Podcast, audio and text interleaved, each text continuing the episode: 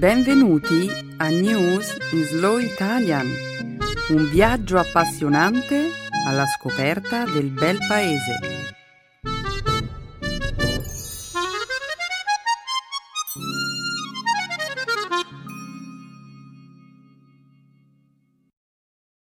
Oggi è giovedì 22 ottobre 2015.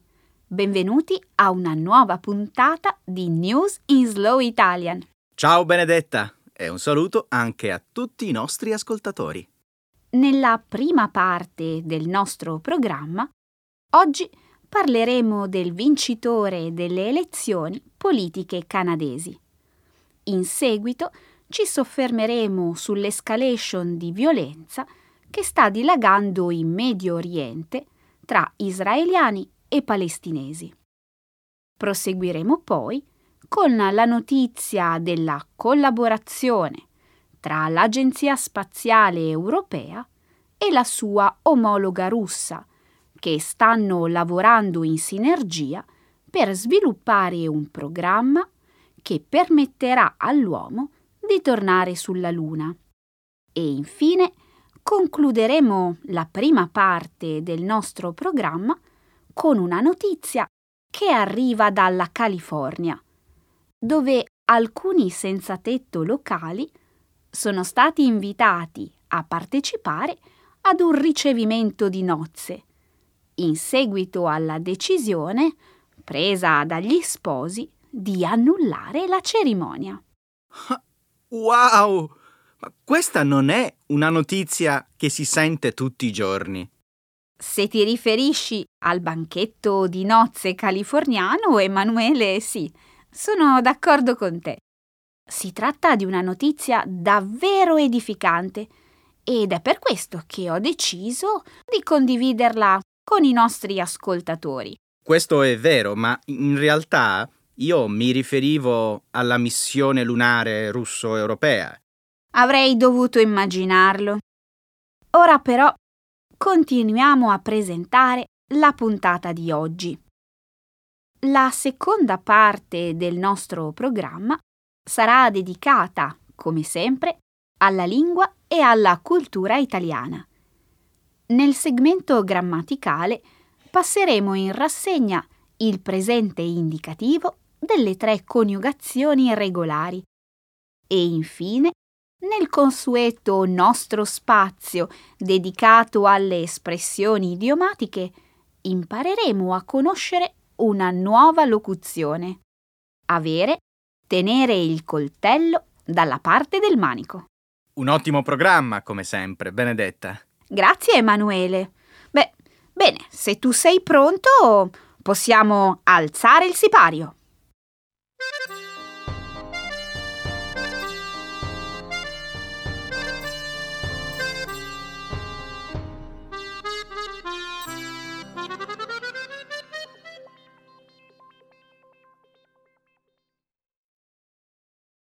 Canada. Il candidato liberale vince le elezioni politiche. Dopo quasi un decennio di governo conservatore, gli elettori canadesi hanno scelto un leader progressista nelle elezioni legislative dello scorso lunedì. Justin Trudeau sarà il nuovo capo del governo, negando così a Stephen Harper il quarto mandato come primo ministro, una posizione che quest'ultimo aveva ricoperto dal febbraio 2006. Nella giornata di martedì, a mano a mano che venivano raccolti gli ultimi risultati, è emerso che i candidati progressisti avevano conquistato 184 seggi alla Camera dei Comuni, un numero nettamente superiore ai 170 seggi necessari per formare un governo di maggioranza. Il partito conservatore del premier uscente ha ottenuto 99 seggi. La vittoria di Trudeau è stata un duro colpo per Harper, che ha immediatamente ammesso la sconfitta e ha annunciato di volersi dimettere dalla guida del partito. Harper ha detto tuttavia che intende mantenere la carica di parlamentare. Trudeau ha tenuto un discorso davanti a una folla di sostenitori e ha attribuito la vittoria dei progressisti alla loro capacità di ascoltare. Abbiamo sconfitto la paura con la speranza. Abbiamo sconfitto il cinismo con l'impegno. Abbiamo sconfitto uno stile politico negativo e fazioso con un progetto positivo volto ad unire i canadesi, ha detto Trudeau. E soprattutto abbiamo sconfitto l'idea che i canadesi debbano accontentarsi di poco e che un miglioramento non sia possibile. Amici miei, questo è il Canada, un luogo dove il miglioramento è sempre possibile. Incredibile! Soltanto pochi mesi fa Trudeau sembrava un concorrente piuttosto improbabile alla carica di primo ministro. Era terzo nei sondaggi, dietro ai conservatori di Harper e al nuovo Partito Democratico, una formazione di ispirazione socialdemocratica. Justin Trudeau era un candidato improbabile. Questo è vero, ma porta un cognome molto riconoscibile. Davvero? Sì, è figlio del celebre primo ministro Pierre Trudeau, una delle figure più note della politica canadese. Justin, di fatto, è nato nel corso del primo mandato politico di suo padre. Ah, in un certo senso. Allora era destinato a diventare primo ministro. Sì, magari un giorno, ma molte persone ora sono un po' in ansia perché pensano che Justin sia troppo giovane e troppo inesperto per questo tipo di incarico. La sua carriera politica, infatti, è iniziata soltanto circa sette anni fa. Prima di allora, ossia prima di entrare a far parte del Parlamento, in seguito alle elezioni legislative del 2008, Trudeau si era cimentato in varie discipline. Insegnamento, ingegneria, bungee jumping, geografia ambientale, recitazione. Ah, deve essere una persona molto interessante. Trudeau ha annunciato la sua intenzione di aumentare la pressione fiscale verso l'1% più ricco della popolazione, allo scopo di finanziare una politica di tagli fiscali a favore della classe media. Ha anche promesso una serie di interventi nell'ambito del cambiamento climatico, in sintonia con le province, entro 90 giorni dal vertice dell'ONU sul clima, che si terrà a Parigi nel mese di novembre. Molto interessante. E tra le sue prime decisioni ufficiali c'è anche quella di ritirare gli aerei da combattimento canadesi dal programma di operazioni militari contro lo Stato islamico, sia in Iraq che in Siria. Hmm, interessante.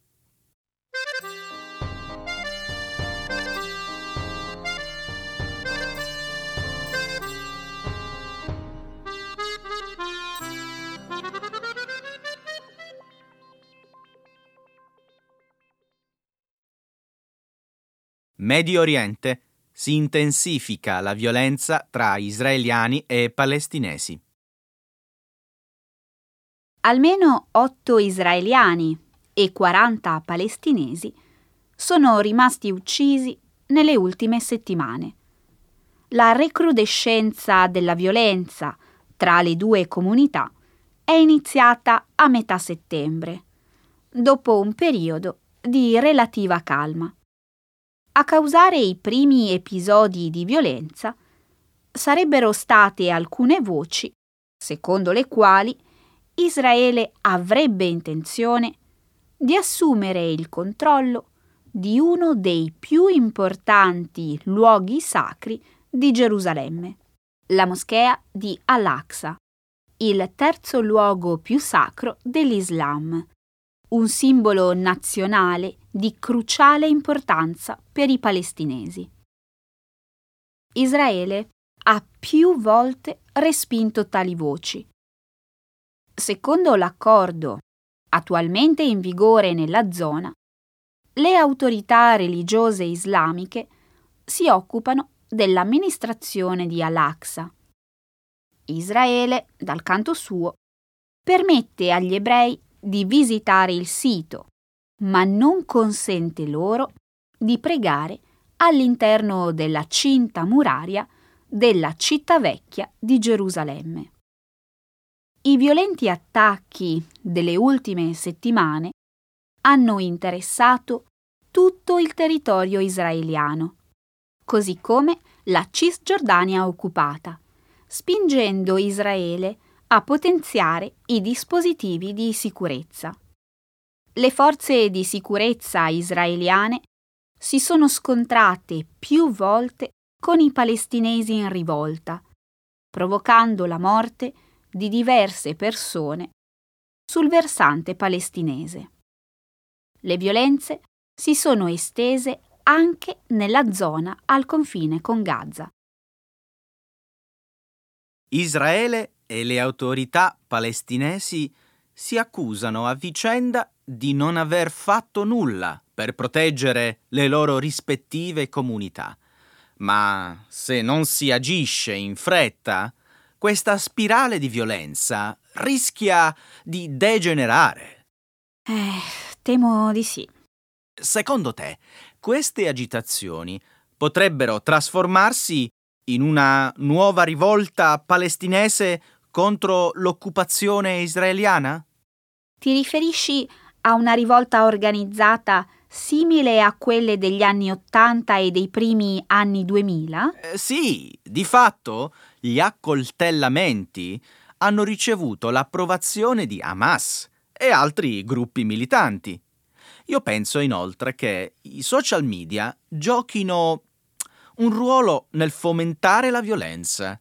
Beh, in effetti sono molti i palestinesi e gli israeliani che hanno espresso delle opinioni estremamente critiche sui social media, ma io non credo che ci sia una regia centralizzata dietro a tutto ciò e nemmeno credo che i palestinesi vogliano un'ulteriore escalation della violenza. Benedetta, io capisco la frustrazione e la rabbia dei palestinesi davanti all'occupazione israeliana e alla continua espansione degli insediamenti ebraici, ma gli accoltellamenti per vendetta non rappresentano una soluzione. E d'altro canto, la demolizione delle case degli attivisti palestinesi è una forma di punizione collettiva che si pone in antitesi con il diritto internazionale e che non porterà la pace e la sicurezza che gli israeliani invocano. A dire il vero, nulla sembra poter portare pace e sicurezza in quelle terre. Purtroppo questo è un conflitto irrisolto le cui radici vanno molto indietro nel tempo. Israele occupò Gerusalemme Est nel 1967. 1967. I palestinesi vorrebbero che questo settore urbano diventasse un giorno la capitale del loro futuro Stato. Ma Israele si oppone alla scissione della città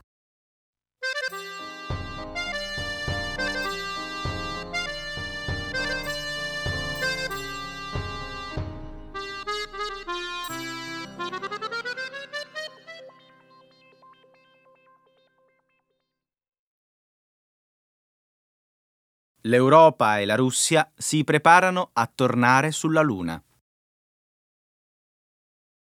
L'Agenzia Spaziale Europea e la sua omologa russa si accingono a dare il via a una serie di nuove missioni lunari.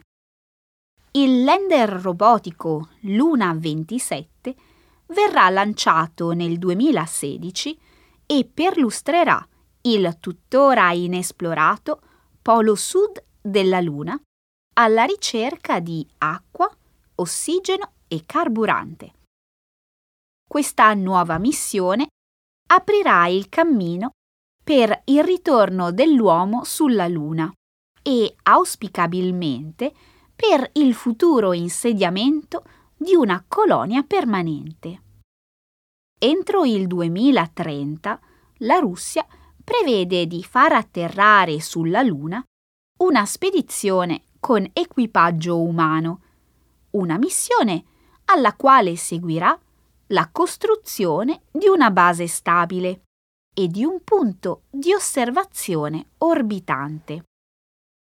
Nell'ambito della missione, l'Agenzia Spaziale Europea fornirà un sofisticato sistema di atterraggio e una trivella d'avanguardia che consentirà di raccogliere campioni di suolo lunare. La partecipazione dell'Europa verrà approvata in via definitiva nel corso di una riunione ministeriale che si svolgerà alla fine del 2016. A me è sempre sembrato strano che le missioni lunari fossero state interrotte. Quelle stupefacenti, seppur brevi, visite degli anni 60 e 70 avrebbero potuto trasformarsi in un progetto permanente. Sì, ma gli Stati Uniti avevano raggiunto l'obiettivo di mandare degli astronauti americani nello spazio e sulla Luna. Sì, il primo programma venne realizzato il 20 luglio del 1969. 1969, quando la missione Apollo 11 della NASA fece atterrare i primi esseri umani sulla Luna. Esatto. In seguito anche l'Unione Sovietica decise di interrompere il proprio programma di esplorazioni nello spazio. Da allora, questo è dunque il primo progetto che si propone di inviare degli esseri umani sul nostro satellite. Allora, Emanuele, secondo te, sulla Luna ci sono l'acqua e le altre risorse che gli scienziati sperano di trovare?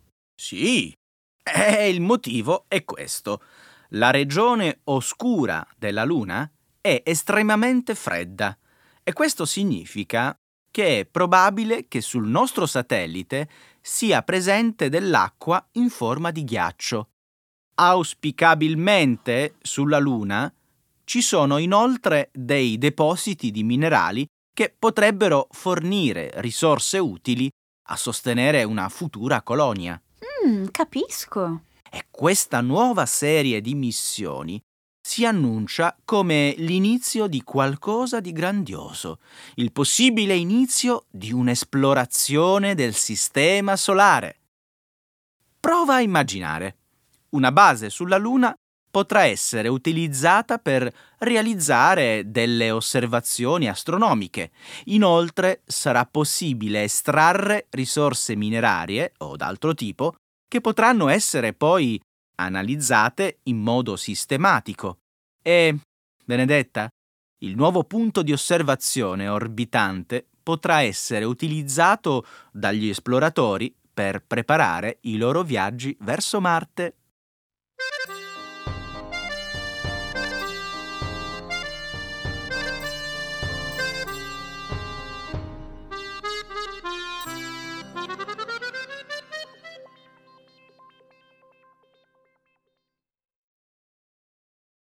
California. Senza tetto, invitati a un ricevimento di nozze. Lo scorso lunedì, una coppia californiana ha deciso di annullare il proprio matrimonio. Non volendo disdire il ricevimento in programma, la famiglia della sposa ha deciso di invitare al banchetto di nozze i senza tetto della zona. Circa 90 senza tetto si sono presentati venerdì scorso presso il Citizen Hotel a Sacramento, dove sono stati invitati a mangiare bistecca di manzo, insalata, salmone e altre prelibatezze. Il cibo era disponibile in abbondanza, dato che gli ospiti, originariamente invitati alla cerimonia, erano 120. Secondo una stazione televisiva locale, la qualità del cibo offerto era equiparabile a quella di un menù di un ristorante a quattro stelle. Il costo totale della cerimonia di nozze è stato di circa 35.000 dollari. Nella cifra, non rimborsabile, era incluso un viaggio di nozze in Belize.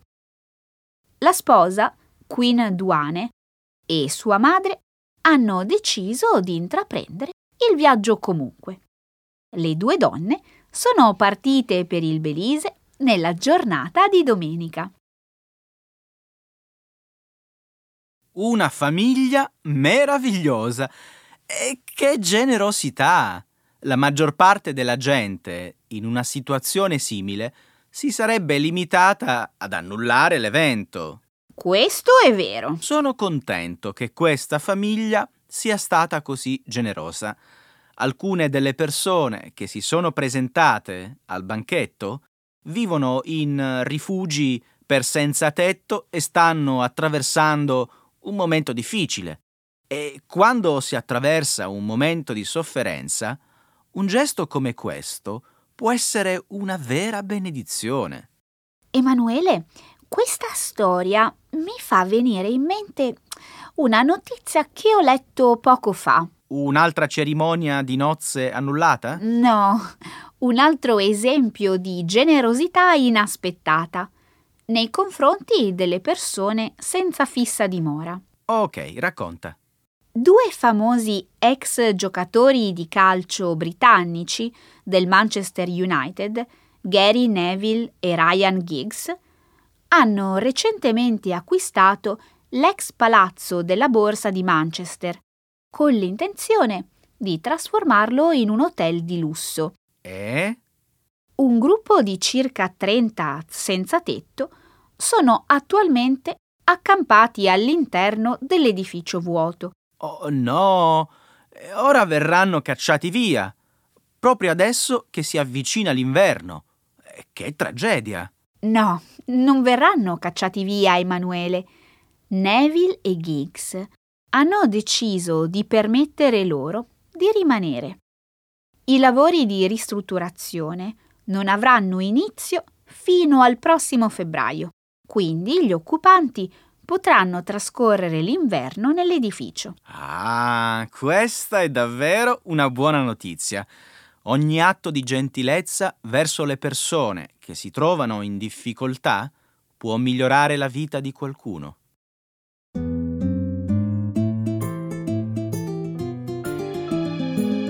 Adesso la grammatica. Per capire le regole di una lingua poetica.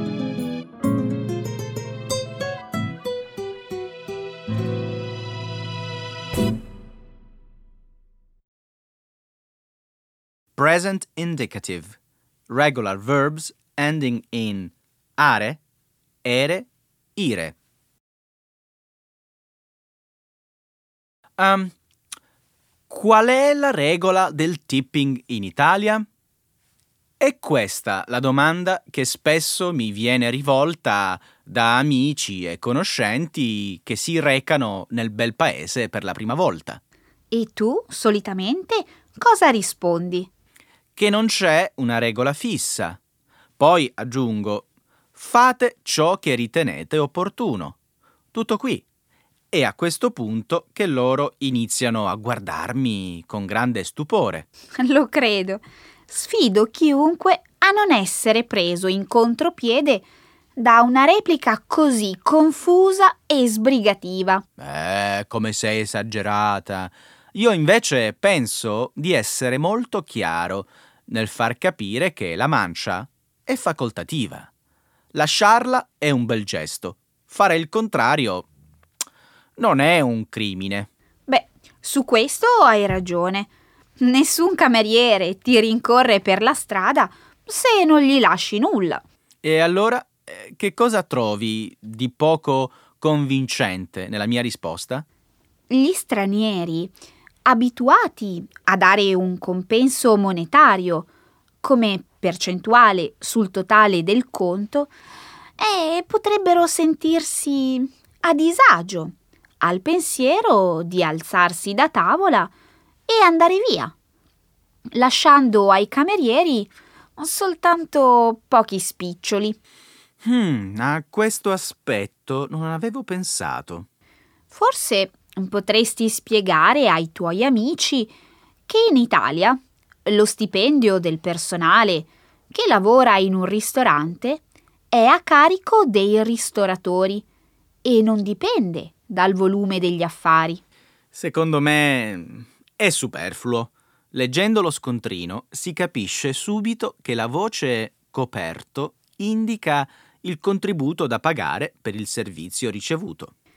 Probabilmente hai ragione, ma io credo che sia giusto specificarlo. In genere si parla di 2 o 3 euro a persona, che a seconda di quale sia l'ammontare complessivo del conto possono essere tanti, ma anche pochi. Dunque, tutto è relativo. Eh, gli italiani, ad ogni modo, non pensano a fare i calcoli sul conto finale e in generale lasciano una cifra che varia in base alla loro generosità. Questo mi fa venire in mente un dato statistico molto curioso. Sentiamo. Sai che soltanto due terzi degli italiani ha l'abitudine di lasciare una mancia? Una consuetudine sempre più in declino, a dire il vero. Magari è colpa della crisi economica? Ah, possibile. Sembra inoltre che l'abitudine di dare la mancia sia più diffusa nell'Italia centro-meridionale che nelle regioni settentrionali. E tu questo come lo spieghi? Gli abitanti del nord sono egoisti, mentre quelli del centro-sud sono generosi? Eh, di certo si tratta di un fatto culturale. A proposito, sai che la parola mancia deriva dal francese manche, ovvero manica? Ti riferisci alle maniche delle camicie e degli abiti? Sì, la servitù un tempo lavorava in cambio di vitto, alloggio e vestiti puliti. Ah, sai come chiameremmo oggi questa formula lavorativa? Internship o stage formativo? Beh, pare che le maniche fossero le parti degli abiti che si consumavano più in fretta, dovendo quindi essere cambiate con più frequenza. E con ciò? Eh, aspetta, lasciami finire. Gli aristocratici concedevano ai servitori una piccola somma di denaro in modo che potessero comprare delle maniche nuove. Ecco le espressioni un saggio di una cultura che ride e sa far vivere forti emozioni.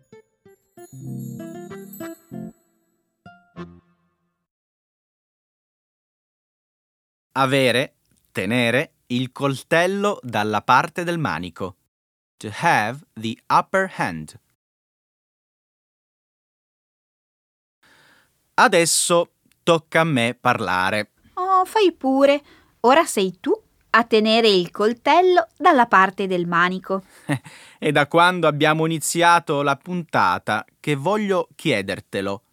Eh, che cos'hai nella borsa? Sento Sento odore di formaggio, anzi, di parmigiano. Che fiuto! Sì, hai indovinato. Si tratta di un pezzo di parmigiano reggiano. Mi sono fermata a comprarlo, giusto prima di incontrarti. Avevi intenzione di regalarmelo? Te lo darei volentieri, ma ne ho bisogno per la cena di stasera. Sorry. Ah, rilassati. Stavo solo scherzando. L'ho detto per gioco. Quanto hai pagato per quel piccolo frammento di formaggio? Eh, un bel po'. Ma non vado a spese quando si tratta di cibo di qualità. Fai bene. Peccato che sia così caro, altrimenti lo mangerei tutti i giorni. Pensi che sia costoso? A me invece sembra che il parmigiano abbia un ottimo prezzo. Siamo fortunati a non pagare una cifra superiore.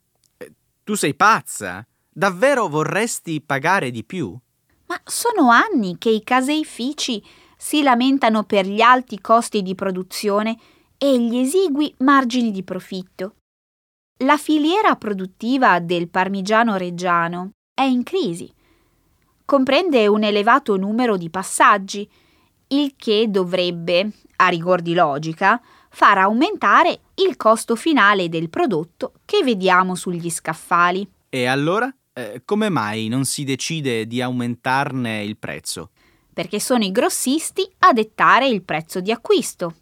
Emanuele, lo dovresti sapere bene anche tu, che sono loro ad avere il coltello dalla parte del manico. Sì, certo, ma non riesco a capire per quali ragioni l'offerta non sia in grado di imporre la propria volontà durante le fasi di negoziazione.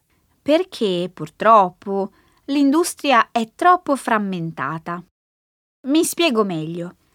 Questo settore è composto da tante piccole aziende a conduzione familiare che fanno fatica a unirsi e a creare un'offerta forte e unica. Hmm, sono un po' perplesso.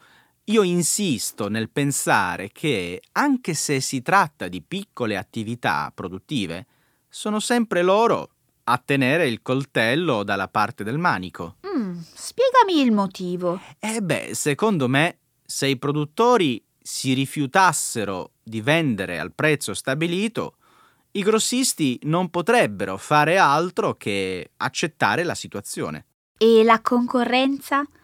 Hai considerato il formaggio grana padano che ha un gusto simile e meno costoso?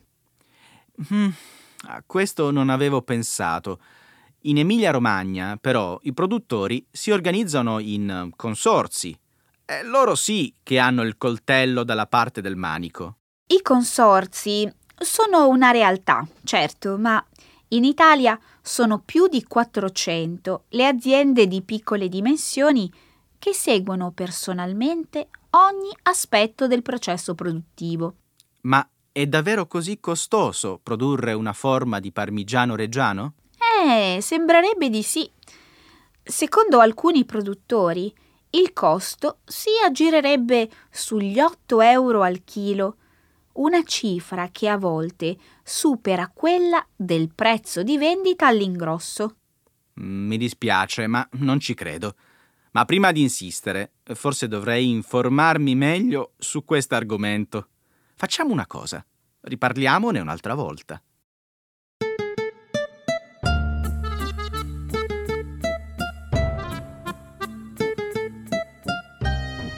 Ok Emanuele, anche questa settimana abbiamo finito.